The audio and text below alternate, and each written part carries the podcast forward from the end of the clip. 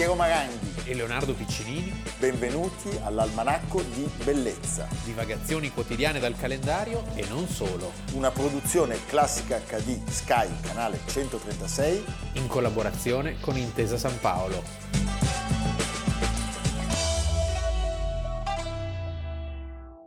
Almanacco di Bellezza, 29 dicembre, Leonardo Piccinini. Piero Maranghi. Ancora qui, sempre qui Sempre qui. E ancora saremo qui.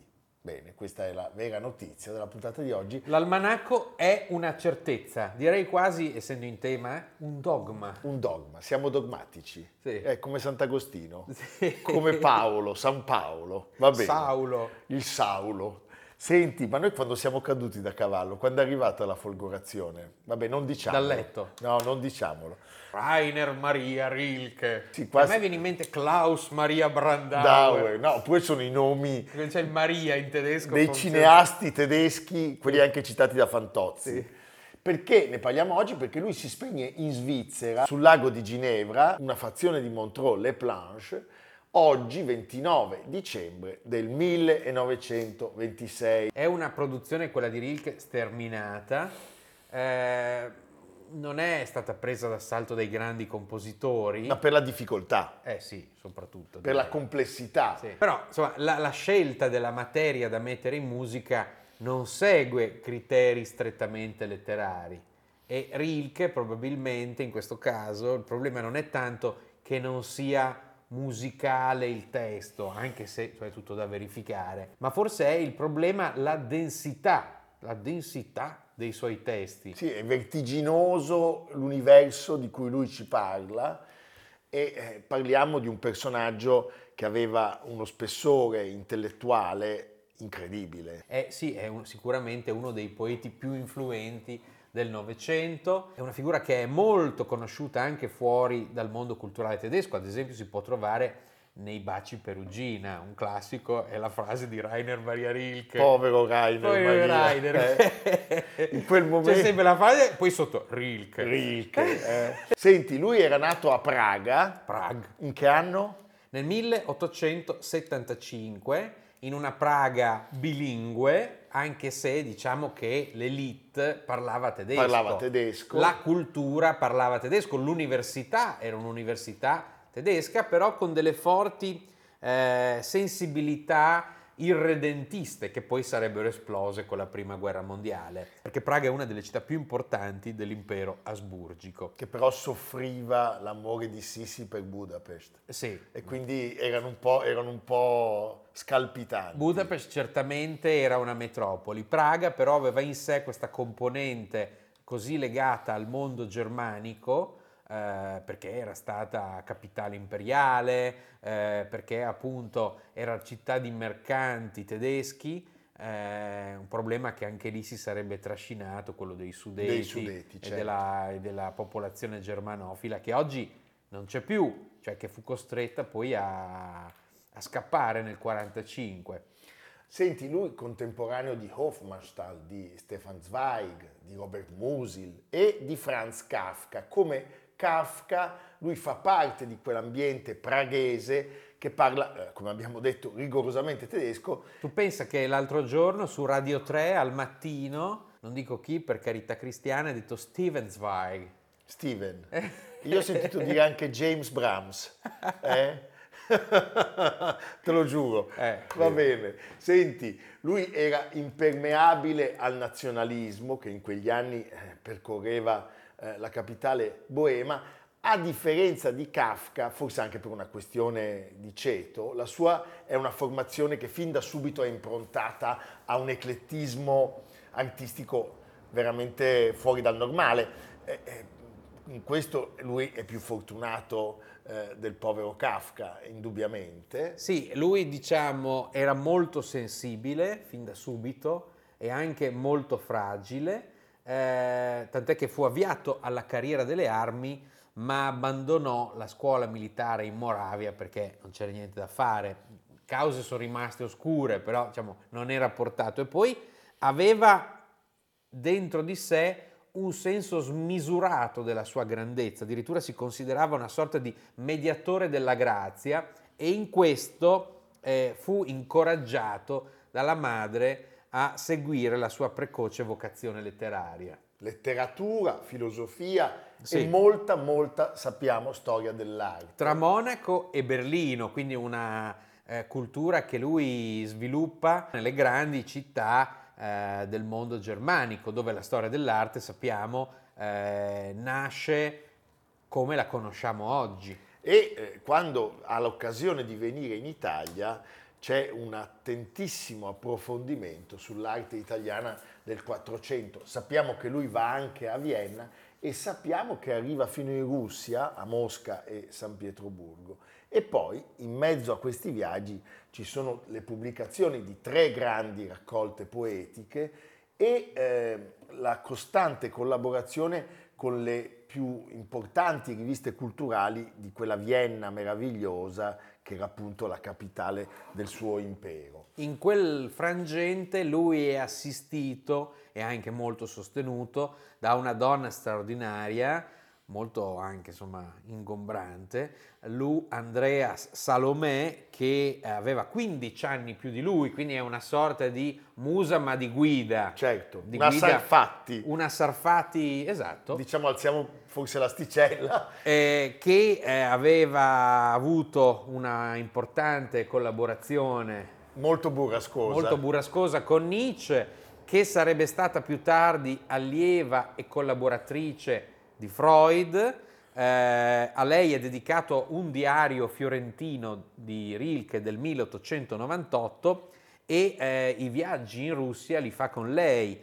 Eh, I von Salomè erano russi eh, di eh, origine tedesco-baltica e discendevano dagli ugonotti francesi, Francesi che- che scappati. erano scappati. Il palazzo dei von Salomè era di fronte al palazzo d'inverno a San Pietroburgo, quindi insomma stiamo parlando di upper class zarista. Mi fa anche piacere salutare la famiglia Sinopoli e ricordare Giuseppe Sinopoli che ha composto la Lu Salomè proprio ispirandosi a questa figura incredibile. Senti, gli altri incontri di questo periodo sono di pari livello rispetto a quelli precedenti. Sappiamo che eh, Karl Kraus e Schnitzler, sappiamo addirittura che in Russia lui ha modo di frequentare Tolstoi. pa- Tolstoi è un incontro per lui decisivo insieme a quello con il grande vastissimo paesaggio russo, è una folgorazione. Una folgorazione. È questa sua sensibilità neoromantica che sta maturando in quegli anni, eh, in questo senso il giro privilegiato in Russia è determinante. Sappiamo anche della tarda corrispondenza con Boris Pasternak. Senti Leonardo, di tanti incontri abbiamo parlato, ce n'è uno che forse possiamo privilegiare, che è quello con Auguste Rodin. Ne, ne- abbiamo già fatto cenno nel nostro almanacco, Sì. parlando proprio del grande scultore francese. Perché noi ci riconosciamo molto nella scultura del pensatore. Il pensatore, sì. Lui, io in realtà mi riconosco molto nei piedi dei borghesi di Calais.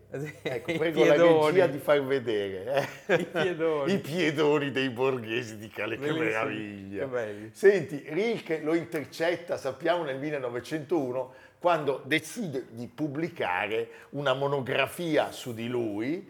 Il giovane poeta e saggista entra quindi nelle grazie di Rodin al punto che qualche anno più tardi è lo stesso scultore a chiedergli di trasferirsi a Parigi per fare da, da segretario. Però che, Sì. che- che mondi! Sì, è chiaro che segretario vuol dire Sì, certo. eh, confidente, vuol dire una persona con cui confrontarsi, eh, perché in quel momento Rilke è uno scrittore trentenne con eh, conoscenze in mezza Europa, ma eh, non è solo un passacarte, diventa uno dei grandi esegeti dell'opera di Rodin. perché accetta questo incarico, cosa non del tutto scontata. Indubbiamente l'incontro e la vicinanza con Rodin apre nuove prospettive nella concezione dell'arte dello stesso Rilke. E qui c'è un testo spesso citato anche a sproposito,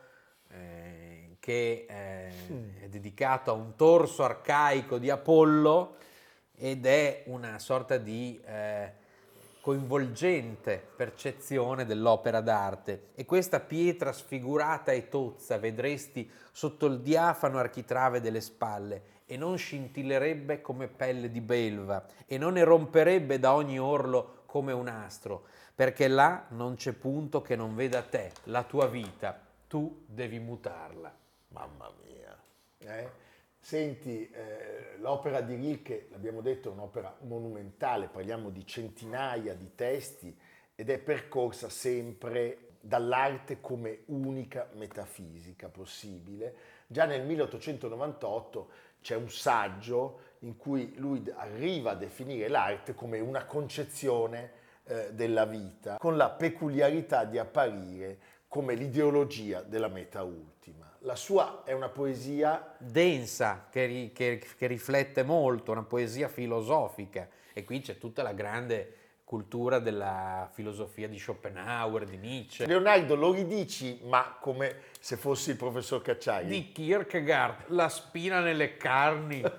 sì. L'alimento. Oh, l'alimento. Senti, allora i riferimenti eh, sono, sono, forti, e dopodiché... Eh, è lui, è lui il protagonista della sua opera e eh, tutto ciò che verrà dopo non potrà prescindere da ciò che lui ha scritto. Martin Heidegger dedica proprio a Rainer Maria Rilke alcune pagine fondamentali dei suoi scritti, eh, quelli più tardivi. Essere e tempo. Essere e tempo, e in particolare eh, la sua lettura delle elegie duinesi. Certo, Duino. quando lui era nel castello di Duino, ospite dei Turnum Taxis. Hai capito? Sì, eh? bel posto Duino. Bellissimo. Grande attenzione al poeta ha dedicato Georg Gadamer, che ha vissuto veramente a lungo, il più grande allievo di Heidegger insieme ad Anna Arendt. Ad Anna. Leonardo, abbiamo citato Cacciari in maniera scherzosa, facciamoci seri. Il poeta dell'indicibile. Beh, no, ma diciamo che grazie a Cacciari sì. eh, noi sappiamo quanto il pensiero e l'opera di Rilke siano attuali e insuperate. E quindi grazie al professor Massimo Cacciari noi ci affidiamo a un altro gigante, Vittorio Gasman.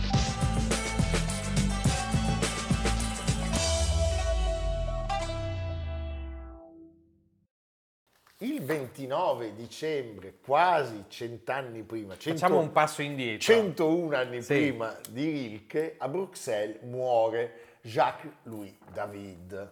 È il pittore più emblematico del neoclassicismo, è il fotografo di un intero secolo in trasformazione per la Francia che passa dall'ancien régime alla rivoluzione e approda a Bonaparte. Poi è la Francia. È la Francia. E poi sappiamo, dopo la caduta di Napoleone, a un certo punto lui sceglie di andare in Belgio, dove tra l'altro, Borboni, no, no. Per, per, motivi abbastanza sì. eh, complessi, non così diretti, noi possiamo ammirare uno dei suoi grandi capolavori, La morte di Marat, da cui siamo partiti.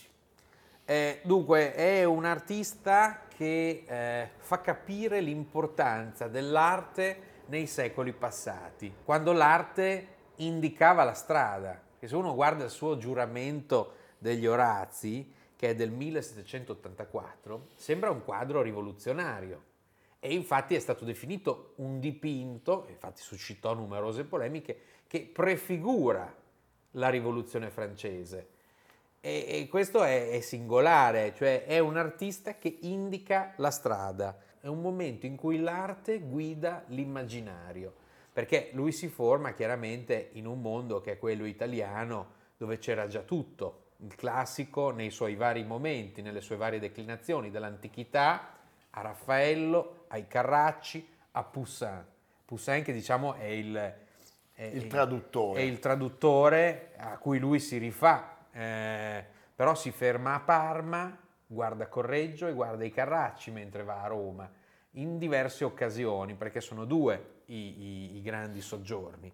Le prime esperienze sono a Parigi e già lì si cimenta con il tema mitologico. La mitologia che viene recuperata nella seconda metà del Settecento non è solo un gusto per l'antichità, così, ma, ma serve certo. da exempla, exempla virtutis. Quindi io raffiguro il giuramento degli Orazi per far vedere che combatto per la libertà e quindi si va verso la Bastiglia. La Bastiglia.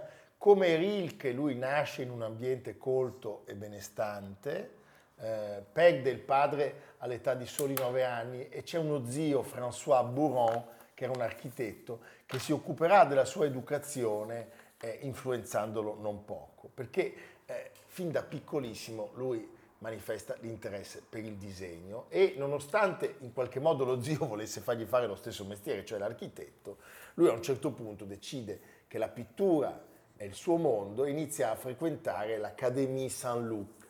Uh, a un certo punto c'è un incontro, gli viene presentato Le premier peintre du roi. il primo pittore del re, che è ancora Luigi XV, Ma a lui non gli interessa e quindi entrò nello studio di Joseph-Marie Vien, che viene considerato uno dei grandi maestri del neoclassicismo.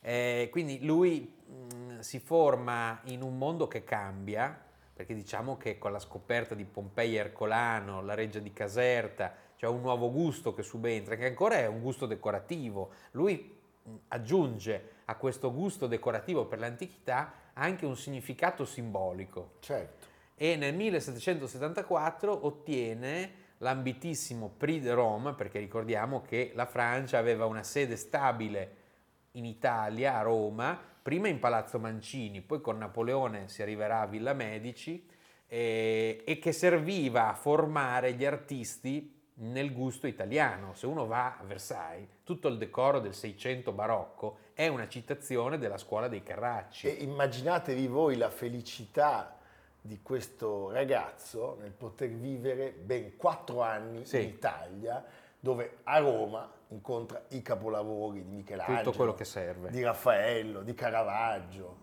e eh, rimane certamente, come Leonardo ha anticipato, folgorato dall'esperienza di Pompei e di Ercolano. Da questo fascino, che poi coincide con il pensiero illuminista del quello che abbiamo raccontato recentemente, cioè un mondo che era stato fortemente influenzato da due tedeschi, Winkelmann e Mengs, e Mengs. eh, che avevano creato una nuova lingua. Allora questa nuova lingua eh, lui si abbevera, recuperando però anche tutto quello che c'era prima.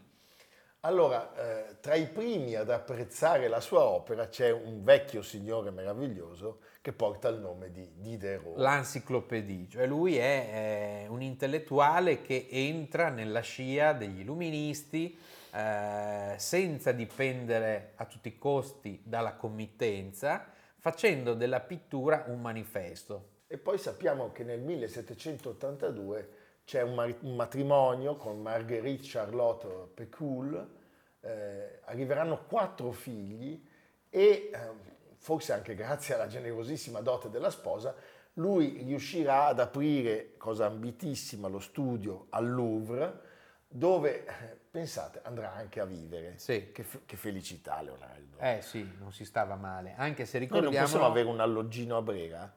A Brera, sì, beh, di spazio ce n'è. Eh? Sono decine di migliaia Scegliamo di una metri quadri. stanzetta. Sì, Va bene. con un caminetto. Sì, eh? Sì. con delle pipe lunghe, sai quelle. Anche il narghilè. Sì, Va il bene. narghilè. Senti, nel nuovo atelier lui accoglie i primi allievi e a un certo punto è gioco forza che lui sia nominato membro dell'Accademia. Torna in Italia ancora una volta. Ed è qui che negli anni Ottanta realizza il grande giuramento degli Orazi, che si può ammirare oggi al Louvre, 3,30 metri per 4,20 metri, un'opera di estremo rigore, il manifesto del nuovo classicismo, appunto che tutti collegano alla rivoluzione francese. In realtà siamo nella Francia di Luigi XVI, Sì. quindi eh, di un mondo che corrispondeva poco a questo nuovo eh, desiderio di libertà. Tant'è che il direttore dell'Accademia ebbe a definirlo un attacco al buon gusto. Il quadro travolge eh, di entusiasmo, diciamo, tutti gli altri ambienti, cioè quelli dove c'è fermento. È importantissimo quello che ci ha detto Leonardo, perché se voi andate a vedere il quadro oggi, non cogliete il senso rivoluzionario, la portata travolgente di allora. Certo, Cioè, allora fu un vero scossone. è come, non so, i ragazzi che nel nome di Che Guevara facevano le occupazioni, cioè è un'immagine che, che- che porta a una tensione in chi, in chi la, in chi la vede, in chi la ammira. La, la vicenda è quella degli Oriazzi contro i Curiazzi. Sì, Ok. tu per chi tenevi? Io per gli Orazzi perché vincono. Eh sì. Eh? E c'è il vecchio padre che sorregge le spade. Sì. eh? Stupendo. È un ambiente semplicissimo, cioè l'ornamento è quasi zero, la simmetria, il grande rigore, la grande eloquenza, perché è un'opera che è indimenticabile. Ecco, la capacità, che diciamo è una costante dell'opera di David, è di lanciare dei messaggi molto profondi. È un grande pubblicitario anche nella sua vita, si pensi alla- all'incoronazione di Napoleone. L'incoronazione di Napoleone è chi è chi. Sono immagini che non lasciano mai lo spettatore indifferente. Il giuramento, la morte di Socrate e l'incoronazione di Napoleone. Beh, sono tre quadri che immediatamente ci raccontano, ci portano a dei mondi, dei mondi che stanno vertiginosamente cambiando. E lui E- è precursore, questa è forse la sua grandezza. È precursore, ma è un precursore talmente coerente che poi la rivoluzione lo elegge a eh, pittore ufficiale. E lui parteciperà attivamente alla rivoluzione con numerose iniziative in campo artistico, dedicherà opere a fatti e personaggi del tempo, E veniamo- opere, opere di grande drammaticità, perché ad esempio lui aveva in mente un dipinto che poi non fu mai compiuto del commemorativo del Jeu de Paume, della- del giuramento della, della palla corda a Versailles e rimangono a Versailles dei bozzetti e dei disegni di quest'opera celebrativa.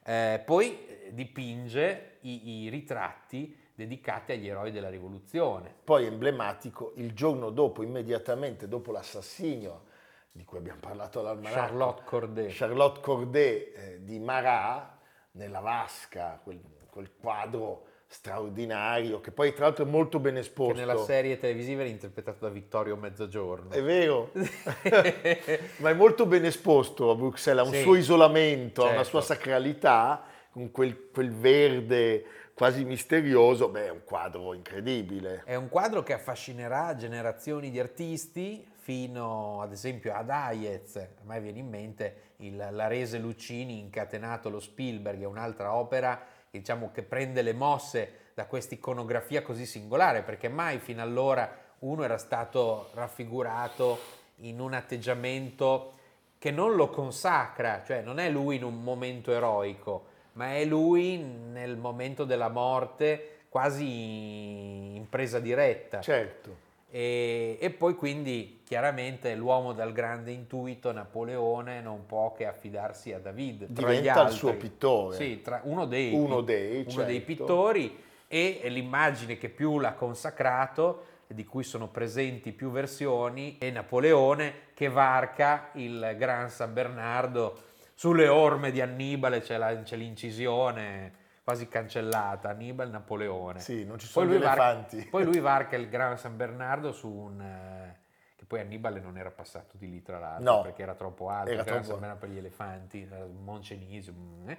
E, e tra l'altro eh, non era su un cavallo Napoleone ma era su un asino nella realtà, mentre lì invece è glorioso, poi c'è una bella natura, chissà invece le, tor- le tormente, le tempeste. Senti, lui decide eh, di, eh, di esiliarsi volontariamente, va a Bruxelles. Sappiamo che a Bruxelles nel 1824, poco prima di morire, dipinge Marte disarmato da Venere e le grazie. C'è un senso in questo quadro quasi di resa e eh, la morte sopravviene, eh, muore appunto in esilio. Pensate, il suo cuore verrà racchiuso in un'urna d'argento e portato a Parigi. Il tuo cuore dove vuoi che venga... No, io ho chiesto che alcuni amici tra i più intimi possano pasteggiare, perché voglio che muoiano No, subito anche che loro, perché lì dentro... Perché la gente sta mangiando. Ma chi se ne importa, scusa?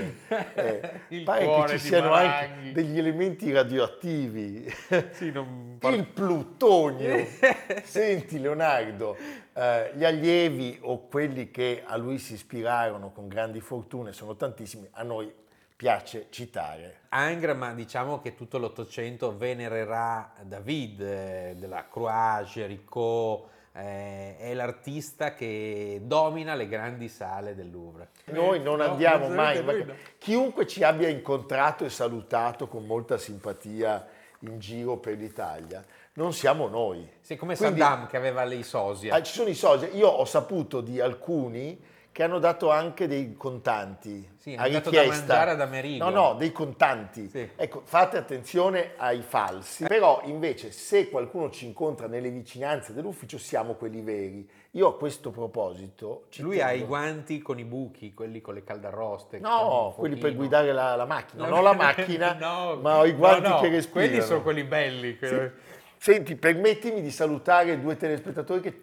mi hanno festeggiato molto, hanno detto avremmo preferito incontrare Leonardo, ma va bene anche lei, che sono una coppia di commercialisti simpaticissimi, Giulio Carlo Livoni e Monica Comandulli. Noi Grazie amiamo molto i commercialisti. Moltissimo, perché Rendono la vita più facile. non la nostra. La nostra. Va bene, però va bene lo stesso. eh? E tu Leonardo dove ci porti? A Piacenza. A Oh. Piacenza, Palazzo Farnese. Certo. Palazzo Farnese, Elisabetta Farnese. Elisabetta Farnese è l'ultima dei Farnesi. Qui ritratta da Jean-Louis David, No. il, no, il parrucchiere, Ah, dal No, parrucchiere. non Jacques. Non Jacques. Eh, E in no. effetti vedi che c'ha Vedi una- che c'ha tutta sì. una mise en place. Elisabetta, grazie a un genio che era l'abate e poi cardinale Giulio Alberoni e a tutte le sue, tutte le sue manovre, sposa Filippo V di Spagna nel 1714. Il figlio Carlo porta molte delle opere dal Ducato di Parma a Napoli perché diventa re di Napoli. Dopo 300 anni sono tornate a Piacenza le tele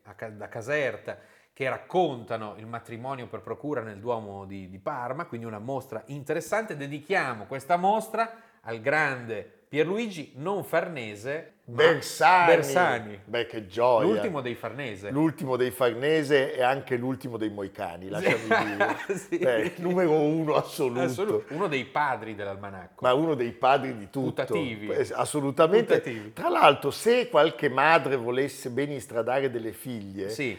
la biografia, no, la biografia di questa donna, Sì. Elisabetta Farnese, le figlie e i figli, soprattutto i maschi anzi, è da leggere perché lei ha gestito il potere Certo. dei- della sua progenie in maniera Un assolutamente incredibile. Un pugno e una volontà, una caparbietà. Perché poi il marito abdica ma poi ritorna sul trono, Ah, quindi una c'è cosa tutto una- pazzesca. un rimescolamento di Va carte. bene, e quindi noi vi Tutti a salutiamo. Piacenza a mangiare? Le caramelle, Vedi, le sì, caramelle, sempre prontissimo. Le caramelle, buco e salvia. Prontissimo. ma- Va bene, io non so altro, eh, parlo solo di cibo. Però c'è lui e quindi andiamo bene così. Evviva, ci vediamo domani. Almanacco di bellezza A cura di Piero Maranghi e Leonardo Piccinini. con Lucia Simioni, Stefano Puppini, Jacopo Ghilardotti, Paolo Faroni, Riccardo Cassani, Nicolò Cazzola e Samantha Chiodini. realizzato da Amerigo Daveri, Valentino Puppini, Luigi Consolandi, Stefania Margheritti, Alessandro Puppini. una produzione classica HD, Sky canale 136. In collaborazione con Intesa San Paolo.